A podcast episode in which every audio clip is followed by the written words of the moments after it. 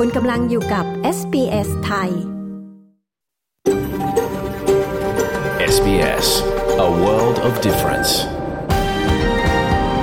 You're with SBS Thai on mobile, online and on radio คุณกำลังฟัง SBS ไทยทางโทรศัพท์มือถือออนไลน์และวิทยุเราขอแสดงความขอบคุณเจ้าของดั้งเดิม ของดินแดนที่เรากำลังออกอากาศในวันนี้ SBS ไทยขอแสดงความเคารพ ต่อชาววรันเจรี วอยเวอรัง จากชาติคูลินและต่อผู้อาวุโสทั้งในอดีต และปัจจุบัน และเรายังตระหนักถึงเจ้าของดั้งเดิม ของดินแดนชาวอบอริจิน และชาวเกาะช่องแคบทอร์เรส ทั่วประเทศที่คุณกำลังรับฟังเราในวันนี้ด้วย สวัสดีค่ะ คุณกำลังฟังรายการ SBS ไทยนะคะ ในคืนวันจันทร์ที่ 2 ตุลาคม พุทธศักราช 2566 คริสตศักราช 2023 กับดิฉันชลดากรมยินดีค่ะ เรากำลังออกอากาศสดนะคะ จากห้องส่งที่เมืองเมลเบิร์น ประเทศออสเตรเลีย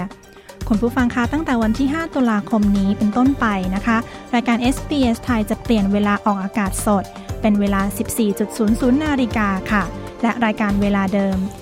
22.00 นาฬิกาจะยังคงอยู่นะคะ แต่จะเป็นรายการแบบรีรันแทน เดี๋ยวฟังรายละเอียดหลังช่วงข่าวจากออสเตรเลียค่ะ ตอนนี้ไปฟังตัวอย่างรายการคืนนี้กันก่อนค่ะ Over 90% of human brain development occurs in the first five years, and that's why early learning and education is so important. วัย5ขวบปีแรกนะคะ เป็นวัยที่เด็กกำลังพัฒนาและต้องการการดูแล แต่ค่าบริการชายแคร์ยังคงราคาแพงในออสเตรเลียค่ะ ฟังรายละเอียดรายงานที่เผยถึงเรื่องนี้คืนนี้นะคะ ประกาศจากทางฝากทางรัฐบาลเนอะว่าจะมีแบบว่าในเรื่องของการเปลี่ยนแปลงของ student visa เนี่ยก็จะเป็นเรื่องใหญ่เรื่องหนึ่ง นักเรียนก็จะมีผมใช้คำว่า mixed feedback ละกันว่าแบบว่ามีทั้งที่แบบว่าเออ มันก็ต้องเป็นอย่างนี้กับฝั่งที่แบบว่าเอ๊ะมันมันเริ่มน่ากลัวไหมอะไรแบบเนี้ยครับบทสัมภาษณ์อันดับหนึ่งของเดือนกันยายนที่ผ่านมานะคะบทสัมภาษณ์คุณวิทวัฒน์บุษราคำวง หรือคุณเกมค่ะ เรื่องกฎวีซ่านักเรียนออสเตรเลียที่เปลี่ยนไป ฟังเรื่องนี้อีกครั้งในช่วงสัมภาษณ์คืนนี้นะคะ ตอนนี้ไปฟังสรุปข่าวที่ออสเตรเลียกันก่อนค่ะ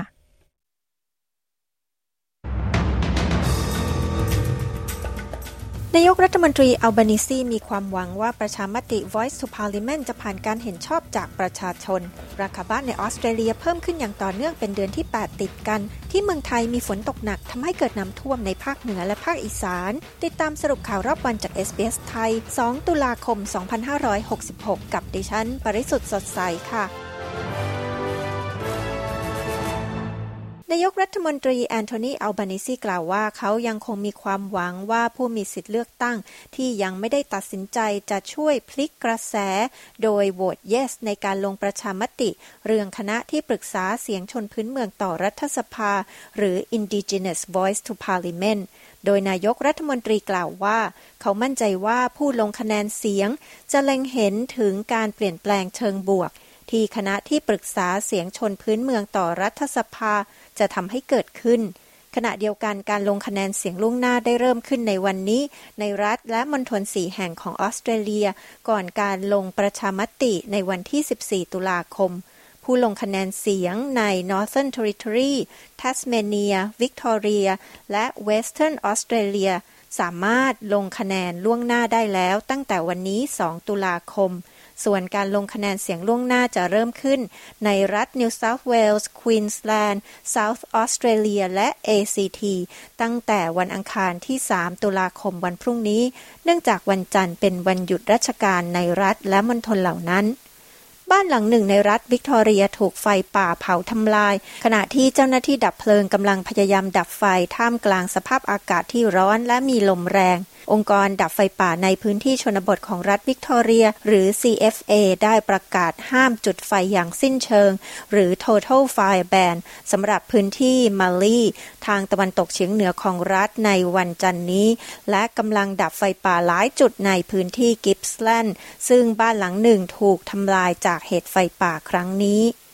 ราคาบ้านในออสเตรเลียเพิ่มขึ้นอย่างต่อเนื่องเป็นเดือนที่ 8 ติดกัน และคาดว่าจะทำสถิติใหม่ ข้อมูลจาก Core Logic ล่าสุดพบว่า ราคาบ้านมีมูลค่าเพิ่มขึ้น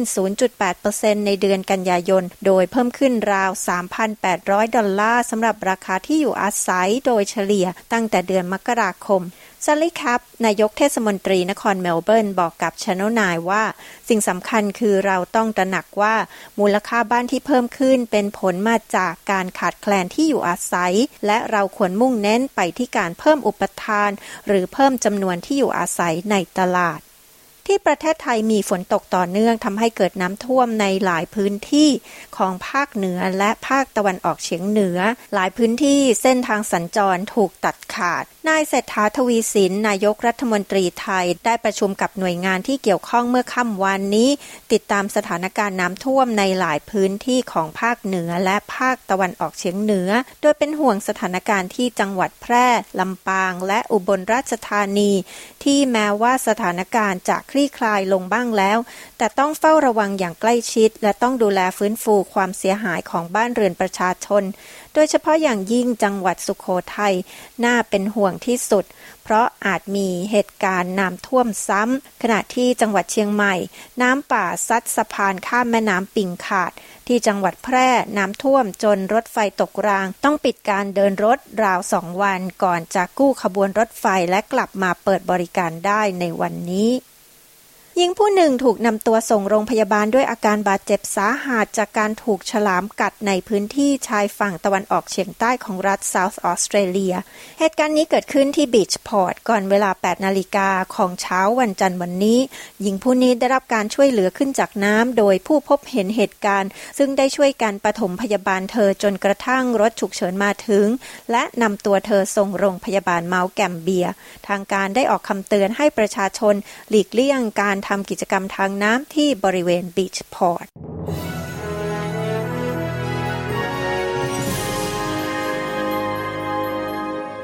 มาดูอัตราแลกเปลี่ยนเงินตราระหว่างประเทศในวันนี้นะคะ 1 ดอลลาร์สหรัฐเท่ากับ 36 บาท 78 สตางค์ 1 ดอลลาร์ออสเตรเลียเท่ากับ 23 บาท 47 สตางค์ 1 ดอลลาร์ออสเตรเลียเท่ากับเงินดอลลาร์สหรัฐ 64 เซนต์ค่ะ พยากรณ์อากาศทั่วฟ้าออสเตรเลียในวันอังคารที่ 3 ตุลาคมวันพรุ่งนี้ ที่เพิร์ธพรุ่งนี้ท้องฟ้าจะมีเมฆอุณหภูมิสูงสุด 19 องศาเซลเซียสค่ะอดิเลดจะมีฝนโปรยช่วงหรือ 2 ช่วงอุณหภูมิสูงสุด 20 องศาเซลเซียส เมลเบิร์นจะมีฝนโปรยอุณหภูมิสูงสุด 23 องศา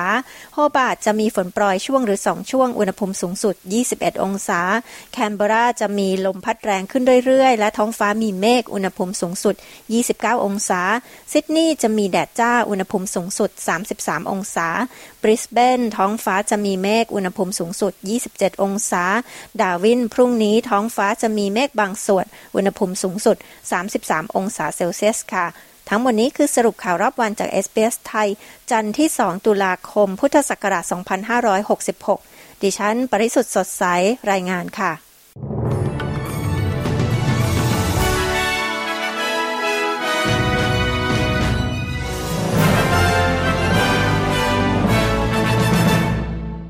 ข่าวที่ผ่านไปคือสรุปข่าวประจำวันนะคะ ตอนนี้ไปฟังรายงานล่าสุดค่ะ เรื่องบริการชาร์แคร์ราคาแพง สิ่งนี้กระทบกับผู้ปกครองและเรื่องอื่น ๆ อย่างไร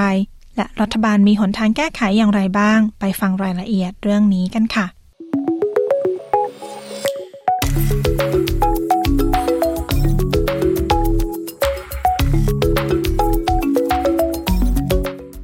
ล่าสุดของหน่วยงานดูแลผู้บริโภคแห่งออสเตรเลีย เผยค่าธรรมเนียม childcare สูงลิ่วแนะรัฐบาลควรปรับปรุงในเรื่องนี้ คุณรูธ แมคฮิว ดิลลอน และคุณฟินน์ แมคฮิวผู้สื่อข่าวของ SBS รายงาน ดิฉันชลดากรมยินดี SBS ไทยเรียบเรียงและนำเสนอค่ะ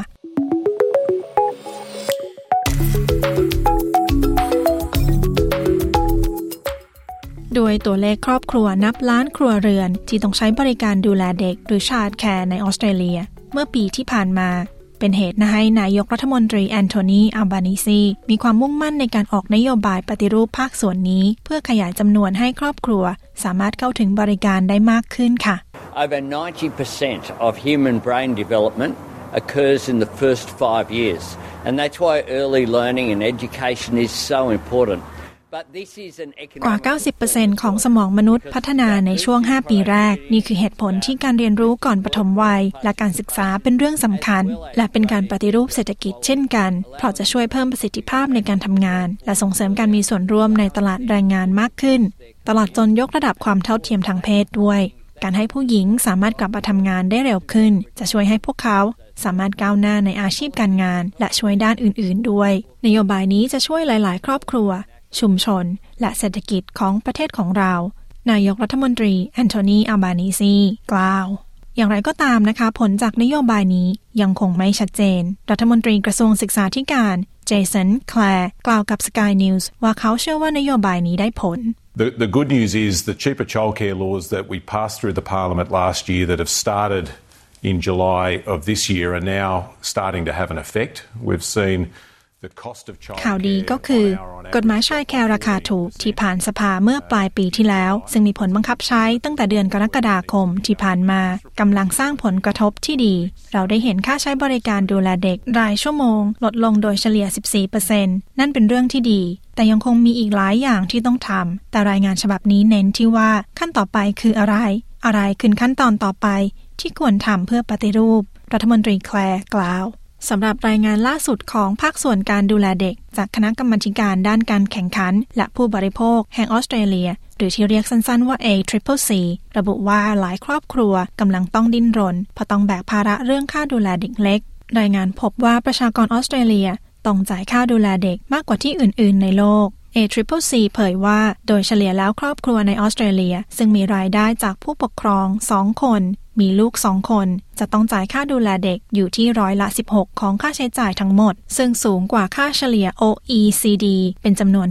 9%สำหรับ OECD นะคะคือองค์การเพื่อความร่วมมือและการพัฒนาทางเศรษฐกิจค่ะ ทางด้านคุณเจสสิก้ารัตผู้บริหาร The Parenthood กลุ่มผู้สนับสนุนผู้ปกครอง และผู้ที่ต้องดูแลผู้อื่น กล่าวว่าผู้ปกครองส่วนมากตกที่นั่งลำบาก The travel is ridiculous, um, and it's certainly not in line with the rest of the OECD.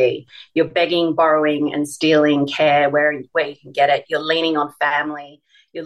เป็นเรื่องที่ไร้สาระและไม่สอดคล้องกับ OECD คุณต้องขอร้องหรือขอยืมจากผู้อื่น ต้องพึ่งพาครอบครัว หรือต้องพึ่งพาเพื่อน และคุณรู้สึกว่าต้องเสียสละบางสิ่ง นั่นคือเหตุผลทำไมผู้หญิงหลายคน ตัดสินใจไม่กลับไปทำงาน เพราะพวกเขารู้สึกว่าพวกเขาทำไม่ได้ แม้ว่าพวกเขาจะรู้ว่าการเงินของครอบครัว ต้องพึ่งพาการทำงานแต่พวกเขารู้สึกว่าพวกเขาไม่สามารถทำได้ และทำให้ขาดรายได้ที่สมควรได้รับโดยรวม คุณรัฐกล่าว คุณรัฐนะคะกล่าวต่ออีกว่า ภาระทางการเงินเป็นอุปสรรคของประสิทธิผลที่ดี We need two salaries usually in Australia to pay for life. And so it makes no sense that you have somebody who is more ที่ออสเตรเลียปกติแล้วเราต้องมีรายได้สองทาง มันจึงไม่สมเหตุสมผลที่เรามีคนที่มีความสามารถ และเต็มใจที่จะกลับไปทำงาน หลังจากที่มีลูกแต่ไม่สามารถจ่ายค่าดูแลเด็กได้คุณรัฐอธิบาย และ a t r i p c นะคะ เรียกร้องให้มีระเบียบที่ครอบคลุมมากขึ้น เช่นเดียวกับเงินสวัสดิการที่ควรให้ความช่วยเหลือโดยตรง แก่ชุมชนด้อยโอกาส และสำหรับเด็กที่เป็นชนพื้นเมือง ขณะนี้ครอบครัวที่มีรายได้น้อย ต้องเผชิญกับราคาสินค้าที่สูงขึ้น และแรงจูงใจในการทำกำไรของผู้ให้บริการ จากคำถแถลงการของประธาน a t r i p c คุณจีน่าแคสกอตลิบระบุว่าการกำหนดนโยบายในปัจจุบัน ยังไม่บรรเทาเรื่องราคาย่อมเยาว และความสามารถในการเข้าถึงสินค้าและบริการ ของประชากรออสเตรเลียทุกคน รายงานยังเรียกร้องให้มีข้อมูลที่เปิดเผยต่อสาธารณะสำหรับผู้ปกครองมากกว่านี้ โดยเน้นที่ผู้ให้บริการที่เน้นทำกำไร ซึ่งกระทบต่อผู้ปกครองและพนักงงานดูแลเด็กทางด้านรัฐมนตรีใจเซนแคลร์กล่าวว่าเป็นคำแนะนำที่เป็นประโยชน์ You know, the, the idea of naming and shaming providers that are just charging, you know, over the top fees makes a lot of sense to me. การเอ่ยชื่อผู้ให้บริการที่ตั้งค่าธรรมเนียมราคาแพง เพื่อสร้างความอับอาย ดูสมเหตุสมผลดีสำหรับผม ผมได้แจ้งแล้วว่ากฎหมายสนับสนุนค่าดูแลเด็กราคาถูก ที่บังคับใช้เมื่อ 2-3 เดือนที่ผ่านมา ซึ่งระบุว่าหากมีใครเอารัดเอาเปรียบในเรื่องนี้ ตั้งราคาโดยไม่สมส่วนกับสถานการณ์เศรษฐกิจตอนนี้ ก็ควรที่จะกดดันพวกเขารัฐมนตรีแคลร์กล่าว คุณรัฐเห็นด้วยกับรัฐมนตรีแคลร์ในเรื่องดังกล่าว แต่เธอเห็นว่ารัฐบาล ควรมองภาพรวมด้วย What we want is holistic reform and what's really good about this latest report from the ACCC which is one in a series เราต้องการการปฏิรูปแบบองค์รวม และรายงานของ a t r i p c ล่าสุดนี้ พูดถึงวิธีการกำหนดราคาในภาคส่วนการเรียนรู้ก่อนปฐมวัยโดยตรง เราต้องการเห็นการเรียนก่อนปฐมวัย ที่ราคาเป็นมิตรมีคุณภาพและอยู่ในระดับสากลสำหรับเด็กทุกคนในออสเตรเลีย เพื่อที่เราจะได้ดูแลพวกเขา ในช่วง 5 ขวบปีแรก ซึ่งเป็นช่วงเวลาสำคัญต่อการพัฒนาการของเด็ก และเพื่อความแน่ใจว่าไม่มีเด็กคนไหน ตกหล่นจากระบบ คุณรัฐกล่าว อย่างไรก็ตามนะคะ กระบวนการนี้ยังไม่สิ้นสุดค่ะ a t r i p c นะคะจะเผยผลการรายงานครั้งที่ 3 และรายงานฉบับสุดท้าย ภายในวันที่ 31 ธันวาคมนี้ ซึ่งสามารถส่งผลการรายงานได้ที่เว็บไซต์ของ a t r i p c จนถึงวันที่ 29 ตุลาคมนี้ค่ะ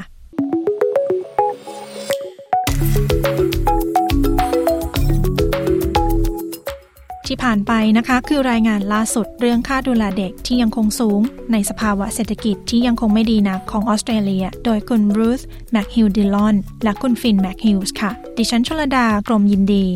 SBS ไทยเรียบเรียงและนำเสนอค่ะ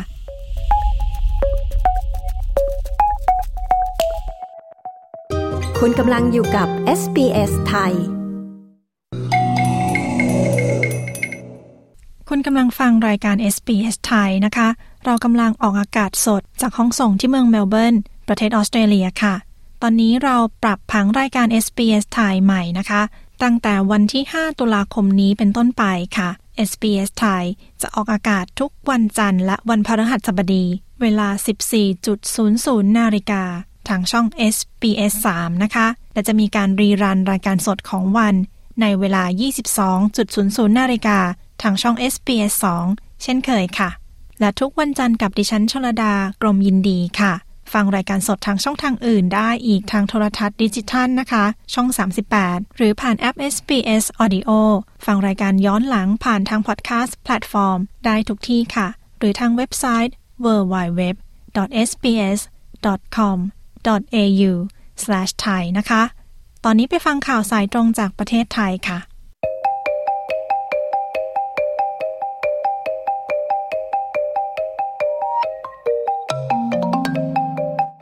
ข่าวสายตรงจากประเทศไทยประจำวันจันทร์ที่ 2 ตุลาคม พุทธศักราช 2566 อัปเดตสถานการณ์น้ำท่วม รัฐบาลตั้งงบเงินดิจิทัล และแพทย์หญิงคุณหญิงพรทิพย์กับลาวามอส คุณยศวัตรพงประพาสผู้สื่อข่าวของ SBS ประจำประเทศไทยมีรายละเอียดค่ะ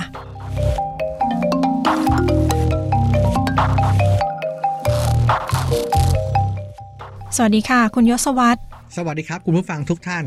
สถานการณ์น้ำท่วมที่ประเทศไทยตอนนี้เป็นอย่างไรบ้างคะ ล่าสุดครับมีข้อมูลจากกรมป้องกันและบรรเทาสาธารณภัยรายงานว่าตั้งแต่วันที่ 26 กันยายน จนถึง 2 ตุลาคมครับ ก็คือวันนี้มีพื้นที่ประสบอุทกภัย 28 จังหวัด 95 อำเภอ บ้านเรือนประชาชนได้รับผลกระทบกว่า 24,000 ครัวเรือน ปัจจุบันยังคงมีน้ำท่วมใน 10 จังหวัดนะครับ ประชาชนได้รับผลกระทบ 20,000 ครัวเรือน ได้แก่ลำพูน เชียงใหม่ลำปาง แพร่ ตาก สุขโขทัย กาฬสินธุ์ยะโสธร อุบลราชธานี ปราจีนบุรี ภาพรวมตอนนี้ตอนบนของประเทศระดับน้ำลดลง เนื่องจากว่าน้ำไหลลงพื้นที่ภาคเหนือตอนล่างและก็ภาคกลางตอนล่าง ส่วนภาคอีสานครับที่จังหวัดกาลสินกับอุบลราชธานี ระดับน้ำเพิ่มขึ้น ทั้งนี้ประเทศไทยอยู่ในช่วงหน้าฝน แล้วก็ช่วงนี้มีหย่อมความกดอากาศต่ำพาดผ่านทำให้ฝนตกต่อเนื่อง ส่วนจังหวัดเชียงใหม่ ซึ่งเป็นพื้นที่ภาคเหนือตอนบนครับสถานการณ์น้ำคลี่คลาย โดยที่อำเภอจอมทองน้ำในแม่น้ำปิงครับเมื่อช่วง 2 วันที่ผ่านมาไหลแรงซัด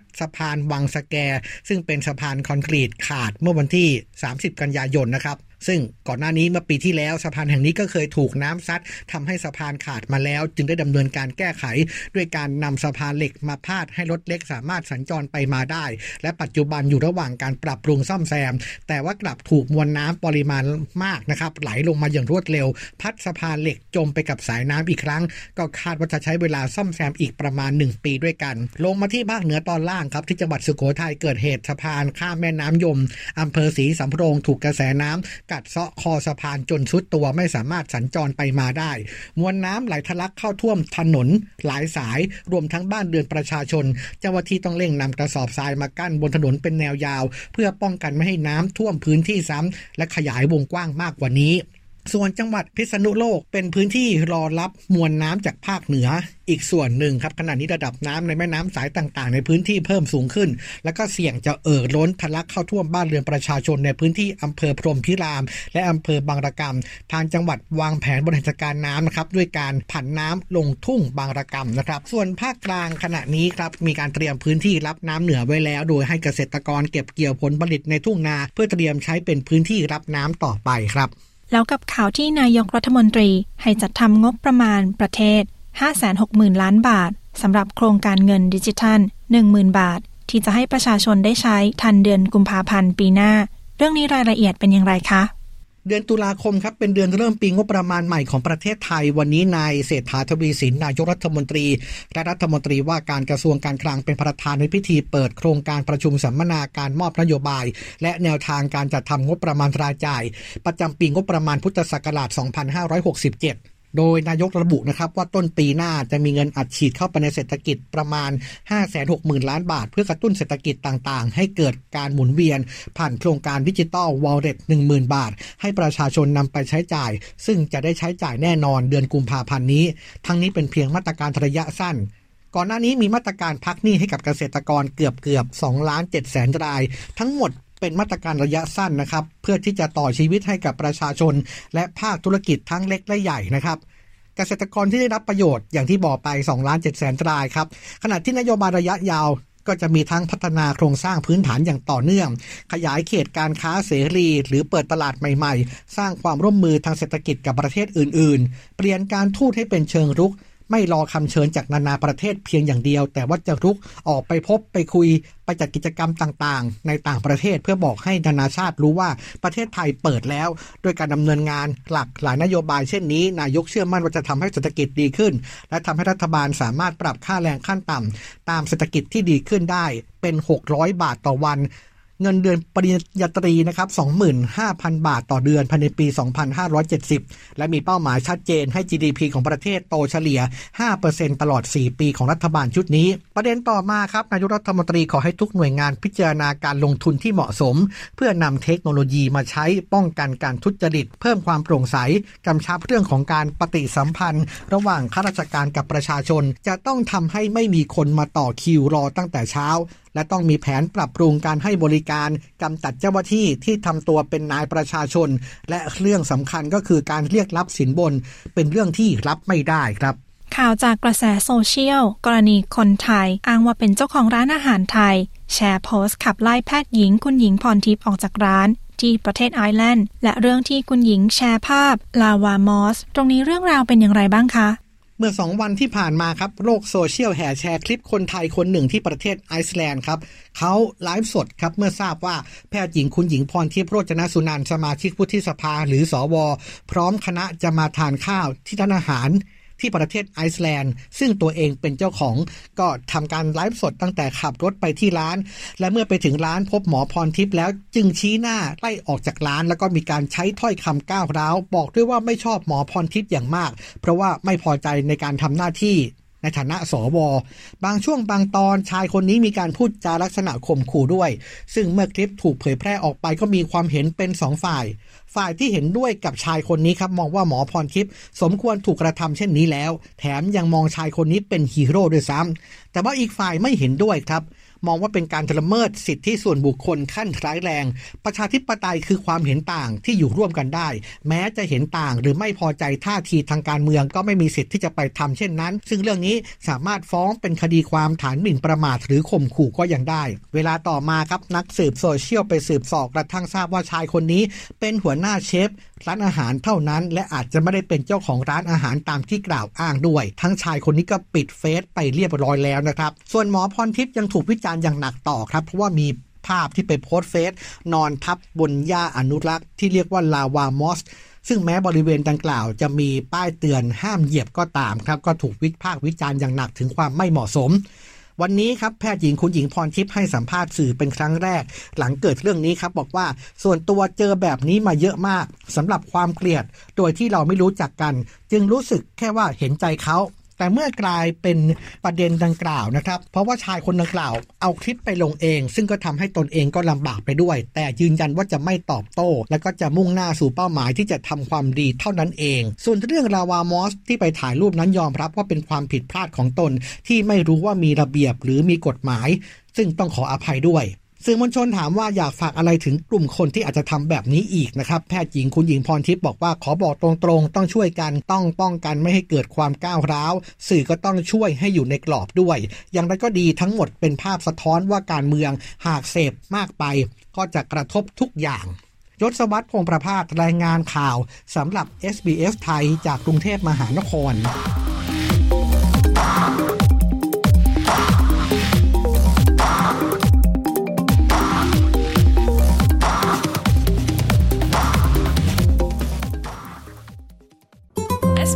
SBS SBS SBS SBS SBS SBS Radio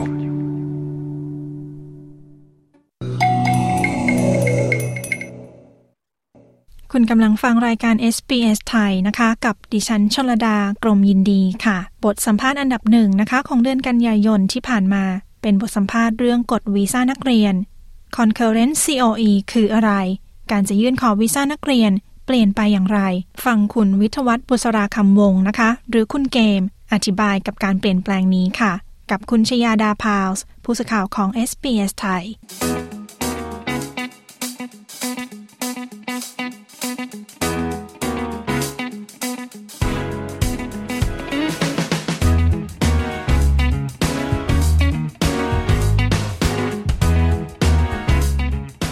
คุณผู้ฟังคะจากการที่รัฐบาลออสเตรเลีย มีการเปลี่ยนแปลงกฎวีซ่านักเรียน และรายชื่อแรงงานทักษะเมื่อเร็วๆนี้นะคะ การเปลี่ยนแปลงนี้มีผลกระทบอย่างไร ต่อนักเรียนไทย เอเจนต์นักเรียนไทย และวงการการศึกษาต่อออสเตรเลียอย่างไร วันนี้เราจะมาพูดคุยประเด็นนี้กับคุณวิทวัฒน์บุษราคำวงศ์หรือว่าคุณเกมนะคะ ผู้อำนวยการฝ่ายบริหารจาก Beyond Study และเจ้าของเพจไทยวาคลับกันค่ะ สวัสดีค่ะคุณเกม สวัสดีครับคุณแนน ค่ะวันนี้ขอบคุณมากนะคะ ที่เข้ามาสัมภาษณ์กับ s อ s ไทยถึงในห้องส่งในนครเมลเบิร์นเลยค่ะ ยินดีครับ ค่ะคุณเกมคะจากการที่รัฐบาลประกาศกฎด้านวีซ่านะคะ ไปเมื่อสองสามอาทิตย์ที่แล้วเนี่ยมีเสียงตอบรับหรือว่ามี feedback ยังไงบ้าง จากกลุ่มนักเรียนไทยที่กำลังจะเข้ามาเรียนที่ออสเตรเลียค่ะ ว่าก็เป็นช่วงที่เขากำลังตื่นเต้นกันครับว่ามี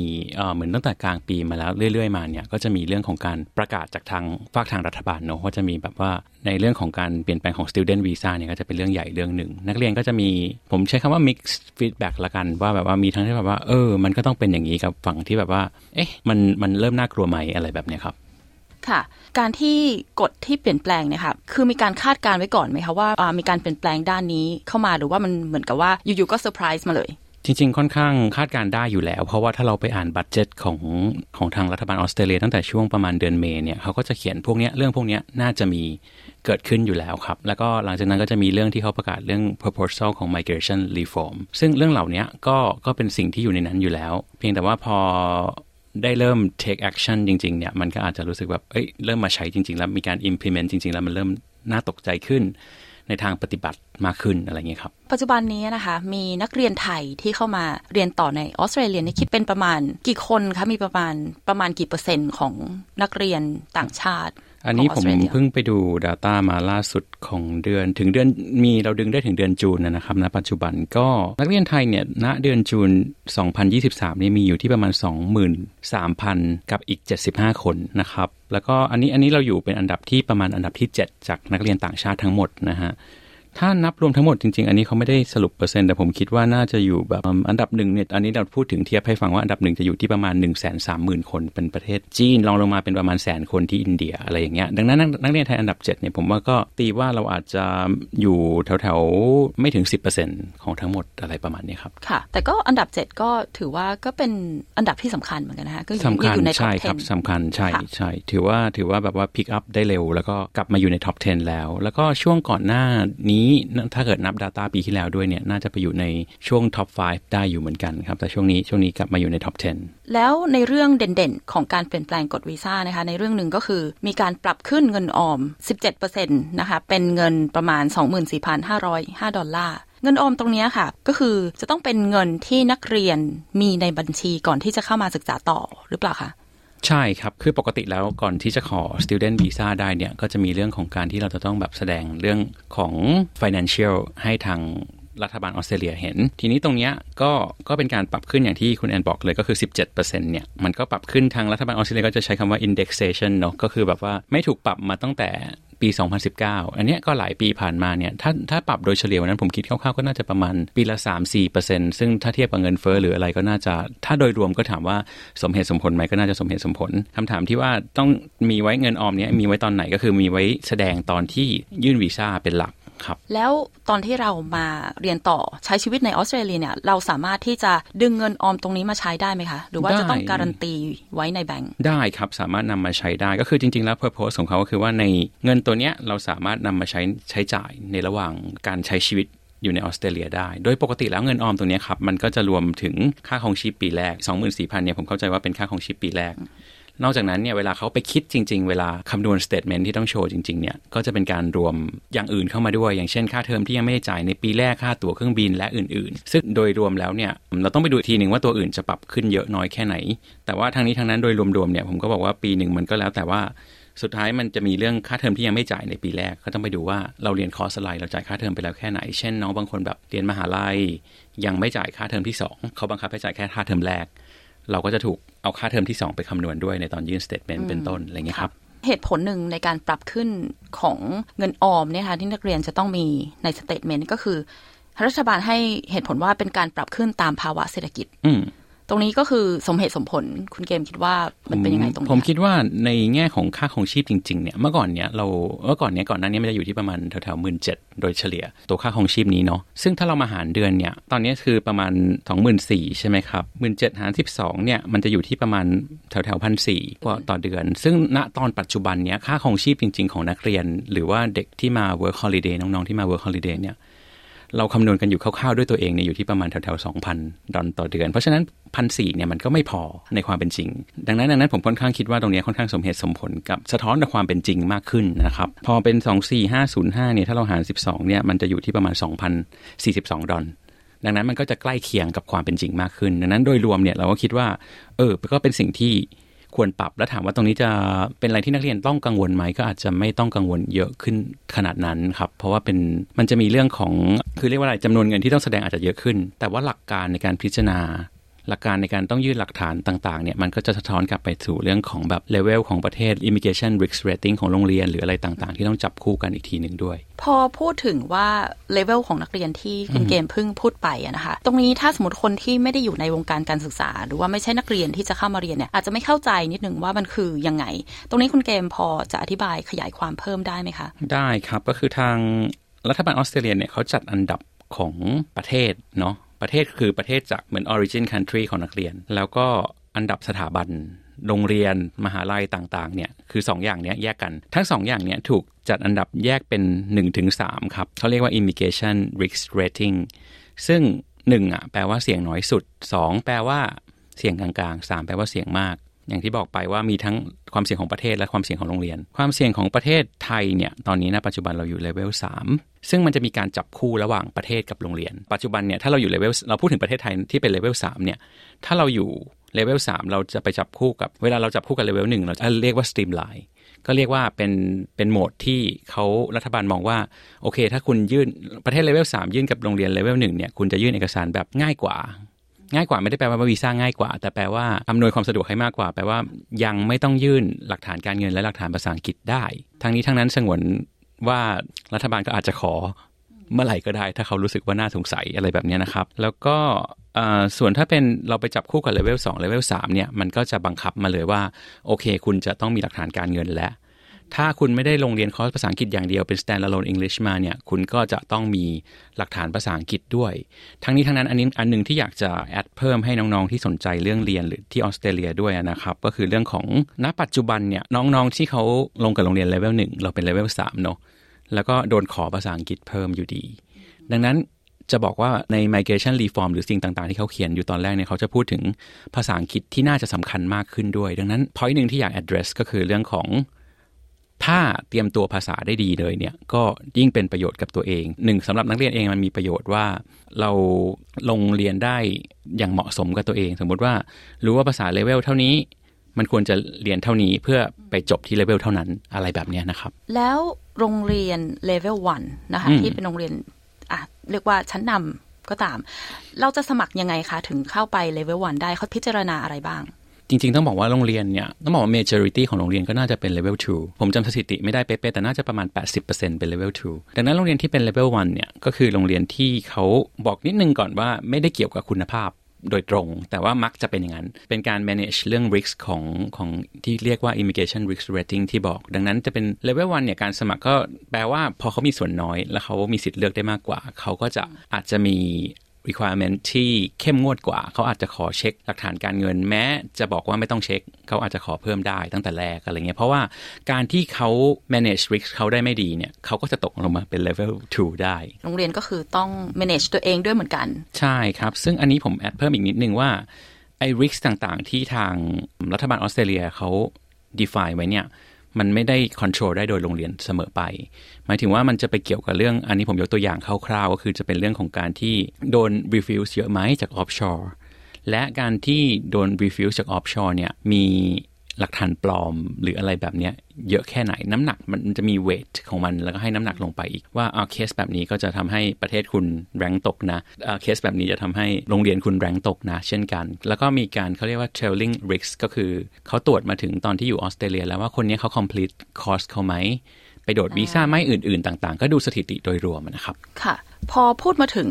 การที่เข้ามาในออสเตรเลียแล้วเราเรียนไหมเรียนจริงไหมเนี่ยนะคะก็จะมีประเด็นหนึ่งที่รัฐบาลก็เข้ามาจัดการเหมือนกันนะคะก็คือเป็นเรื่องของ education providers หรือว่าสถาบันการศึกษาที่อาจจะดำเนินการอย่างไม่สุจริตมากนักนะคะมีอัตราการปฏิเสธวีซ่าสูงอย่างที่คุณเกมเมนชั่นไปเมื่อกี้นะคะ ตรงนี้เนี่ยค่ะ สถาบันเหล่านี้มีการดำเนินการยังไง แล้วก็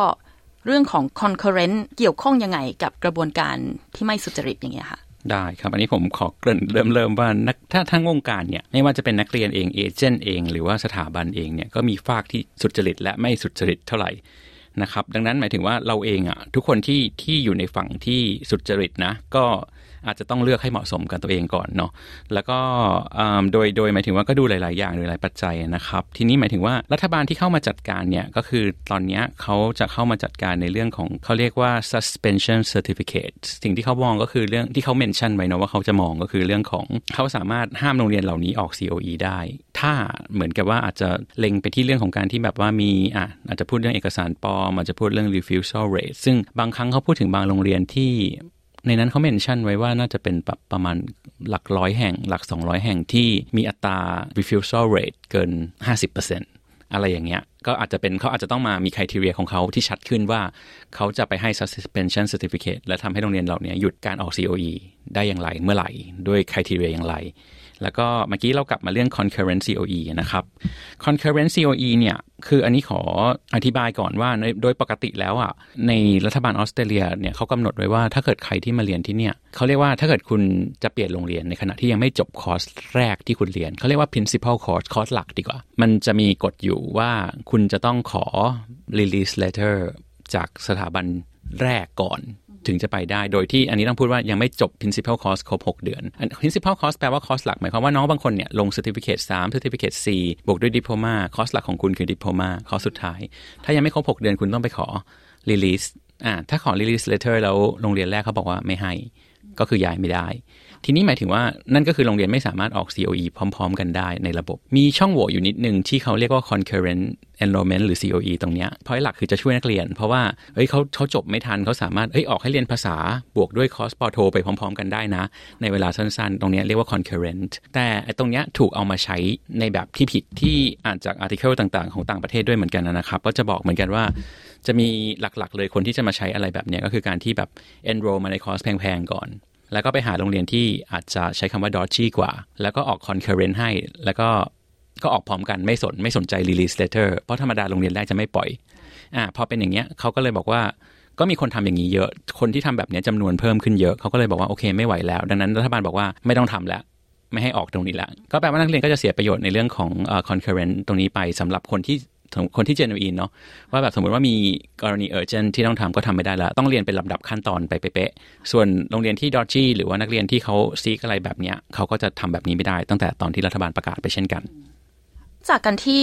รัฐบาลนะคะลดโควตาแรงงานทักษะ หรือว่าเป็น skilled migrant ก็ดีที่สามารถจะยื่นขอ PR ได้ค่ะ ตรงนี้นี่กระทบกับวงการนักเรียนไทย หรือว่า student agent ของไทยยังไงบ้าง ผมว่ามีผลกระทบอยู่ส่วนหนึ่ง เพราะว่าตอนนี้ต้องพูดว่านักเรียนที่เขา genuine แล้วก็ตั้งใจจะ migrate มาจริง ๆ เนี่ย ก็จะถ้าอันนี้ต้องปรึกษากับ migration agent เป็นหลักเนาะแต่ว่าหลักการของการ migrate เนี่ย มันก็จะอยู่ที่จังหวะด้วยอยู่ดีว่าแบบว่าณปัจจุบันน้อง ๆ ที่บางคนเขาเรียน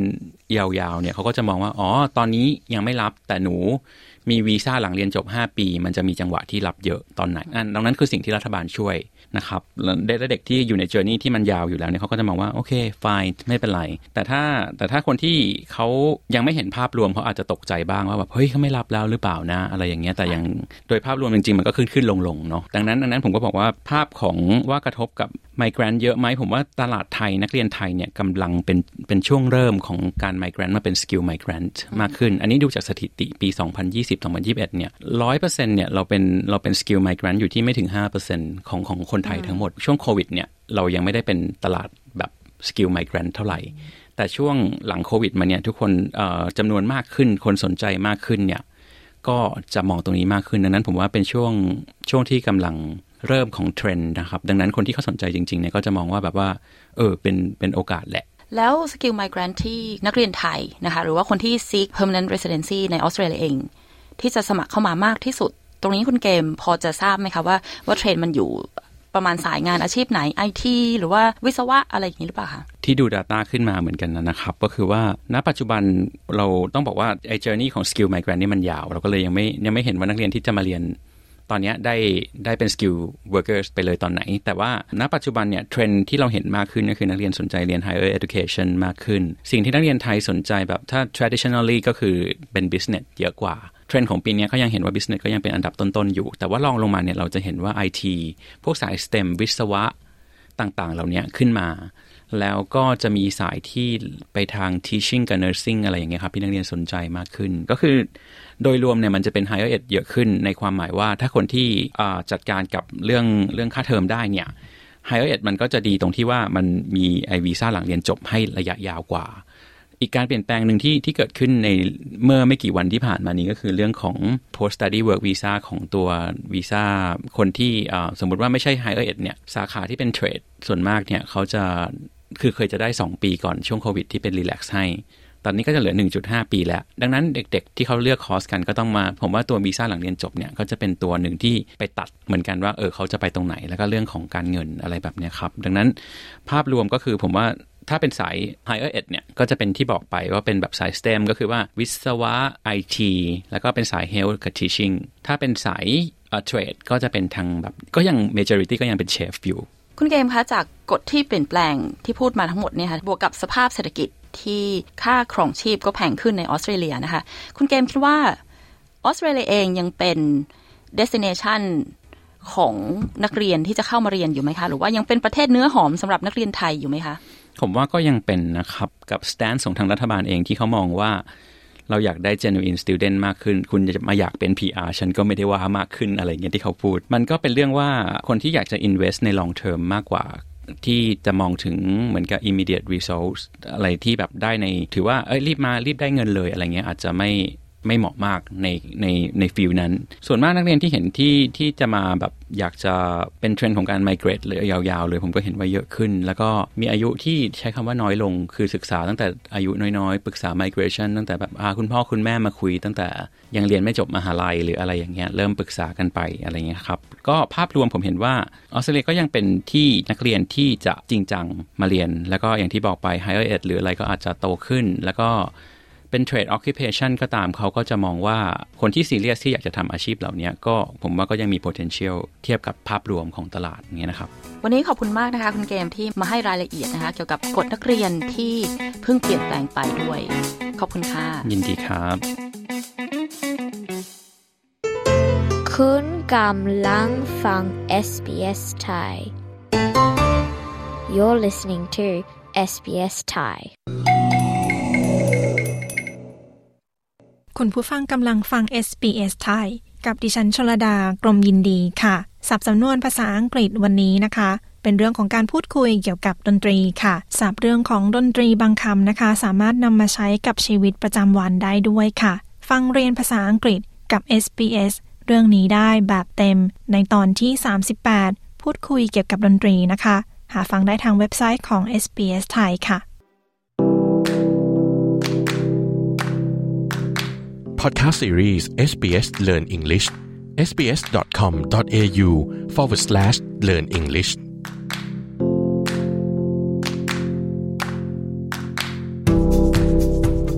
สวัสดีครับ คุณกำลังรับฟังพอดแคสต์ SBS Learn English ครับ โดยใน episode ที่ 38 นี้เราจะมาเรียนรู้การใช้คำศัพท์ และสำนวนภาษาอังกฤษ ในการพูดคุยเกี่ยวกับดนตรีร่วมสมัย และดนตรีคลาสสิก และมาเรียนรู้ว่าบทบาทของวาทยากรในวงดนตรีนั้นเป็นอย่างไร ไปติดตามรับฟังกันเลยครับ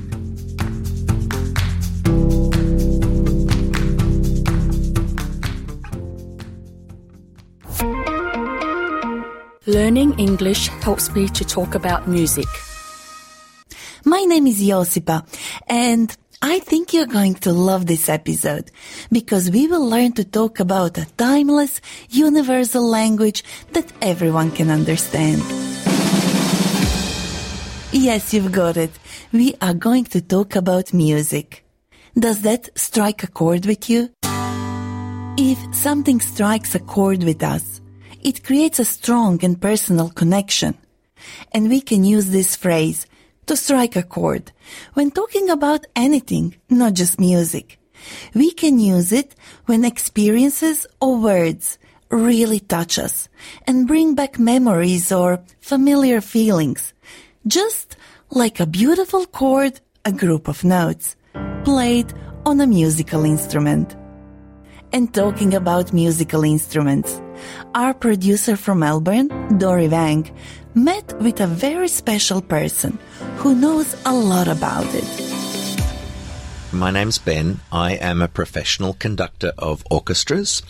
and I'm the principal conductor in residence at the Melbourne Symphony Orchestra. So that's my that's my main job here in Melbourne.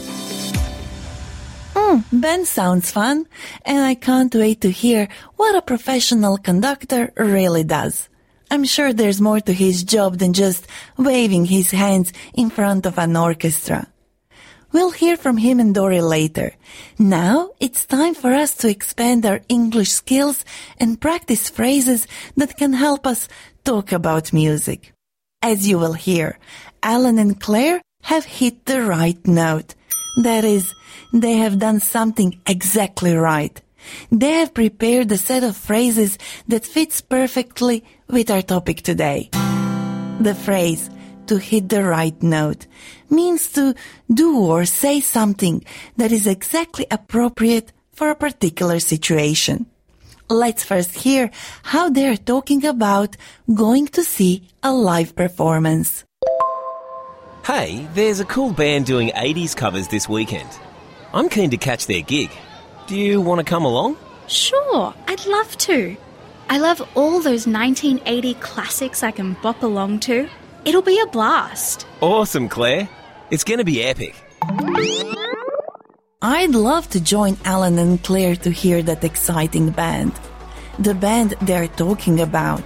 will be performing a repertoire of songs from the 1980s. A repertoire is the collection of songs that musicians can play. But before I ask them if I can come along, let's look into the phrases they used. Alan said, Hey, there's a cool band doing 80s covers this weekend, and I'm keen to catch their gig. 80s covers are songs that were popular in the 1980s that are being performed or recorded by a different artist or band. In music, a cover is a new interpretation of an existing song performed by a different artist or group. Alan also said, I'm keen to catch their gig. If you're keen to catch a gig, you really want to go to a concert. You're very eager to attend. A gig is a live performance by a musician or group. But it can also mean a temporary, often informal job. For example, if I have just started a casual job uh, delivering food, I could say, I've started doing some food delivery gigs. But let's go back talking about music. A gig is usually used for bands, while concert is often used for classical music, theater, and musicals. Claire said, Sure, I'd love to. I love all those 1980 classics I can bop along to. It'll be a blast. Classic tunes are popular songs from the past that are well known and still well loved. To bob along to music means to dance along in time to the music. It'll be a blast. If you are having a blast, you are having a great time. Now let's hear how Alan and Claire talk about contemporary music. That is, music that is currently being created and played. Hey mate, have you heard that new album by Tash Sultana? Yeah, I gave it a listen. I love it. It's got such a chilled vibe. Perfect for a lazy Sunday Arvo. Totally agree. I'm really into them. Plenty to learn from this dialogue, so let's go straight to work. Claire said, Hey mate, have you heard that new album by Tash Sultana? This is a casual way of asking someone if they are aware of or have listened to a recently released album, a collection of songs, by an artist called Tash Sultana. Yeah, I gave it a listen. It's got such a chilled vibe. Perfect for a lazy Sunday Arvo. If something has a chilled vibe, it is very calming and relaxed. and when something is perfect for a lazy Arvo, it is an ideal fit for a leisurely Sunday afternoon when people often want to relax. Totally agree. I'm really into them. If you're really into something, you really like it a lot.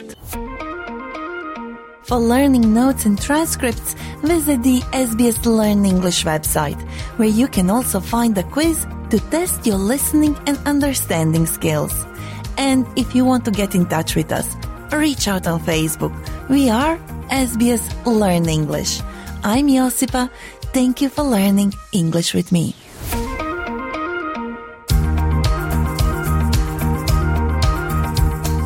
SBS Learn English helps Australians to speak, understand, and connect.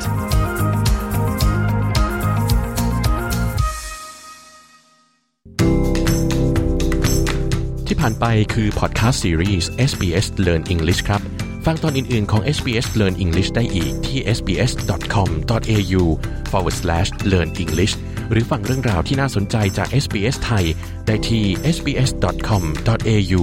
forward slash ไทยครับ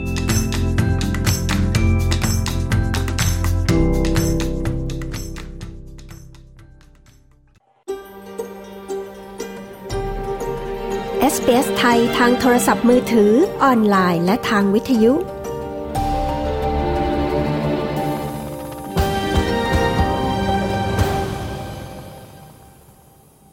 คุณผู้ฟังคะรายการ SBS ไทย คืนนี้หมดเวลาลงแล้วนะคะ และคืนนี้เป็นคืนสุดท้ายที่เราจะออกอากาศสดนะคะ ในคืนวันจันทร์ค่ะ คืนนี้ดิฉันชลดากรมยินดี และทีมงานในห้องส่งต้องขอลาคุณผู้ฟังไปก่อนนะคะ พบกันใหม่ทุกวันจันทร์และวันพฤหัสบดี ออกอากาศเวลา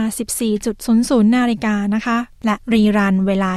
22.00 นาฬิกา ตามเวลาของเมืองซิดนีย์และเมลเบิร์นค่ะ ขอบคุณทุกท่านนะคะสำหรับการติดตามรับฟังค่ะทั้งแบบฟังสด หรือฟังย้อนหลังผ่านพอดแคสต์นะคะ พบกันใหม่ในวันจันทร์หน้า คืนนี้ราตรีสวัสดิ์ค่ะ ต้องการฟังเรื่องราวน่าสนใจแบบนี้อีกใช่ไหม ฟังได้ทาง Apple Podcast Google Podcast Spotify หรือที่อื่น ๆ ที่คุณฟัง podcast ของคุณ